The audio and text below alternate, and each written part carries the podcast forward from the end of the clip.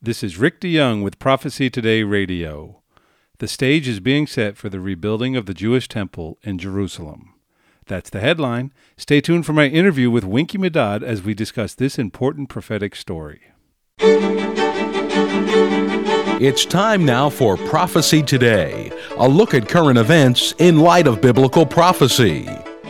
We often talk to you about the Temple Mount and it seems like 2021 was a very momentous year um, when it comes to increased Jewish presence on the Temple Mount. So just look back at 2021, looking ahead at 2022. Uh, what is going to take place with the Temple Mount? What does that mean for Israel, for the Jewish people? And if you don't mind, maybe what does it mean for the possibility of a rebuilt temple? Well, let's start from the last part of your question. The temple will be rebuilt. The temple will be rebuilt when we're ready for it. When we're ready for it is a question that I think at the present moment is a, is up in the air between us and God. It's it's very difficult because it's it's a climatic type of a, a change, and, you can't expect people who who have difficulty understanding what the temple is about, what the sacrifices are about, what the priests are about, the Levites are about it's it's a whole different situation of worship that has been actually lost over 2,000 years. And uh, part of that, of course, is making sure that the Temple Mount is not lost to the Jewish people, which is one of the reasons, not the only, but one of the reasons why a Jewish presence on the Temple Mount is important. We have made advances. There are anybody can find out uh, on YouTube clips of people uh, praying in a in a in a prayer quorum. As as we know, Jews can only pray with uh, in a prayer quorum of 10 at least, what's called the minyan in Hebrew, uh, and that is happening every single day on the Temple Mount. Uh, there is some disturbances to that caused by the police who think it's too, what's the word I'm looking for, overt or too um, uh, public, as we say. They can't make noise, they can't sway, they can stand still and, and under their breath. So that is an advancement. And, and on the holidays, uh, the Passover and the, and the Sukkot holidays, uh, booths, uh, we had th- thousands of people up there.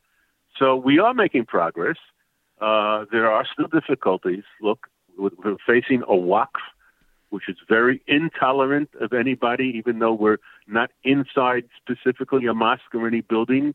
As you know very well, it's in the open air, and the, the Temple Mount is very large. Uh, there's a room for everybody.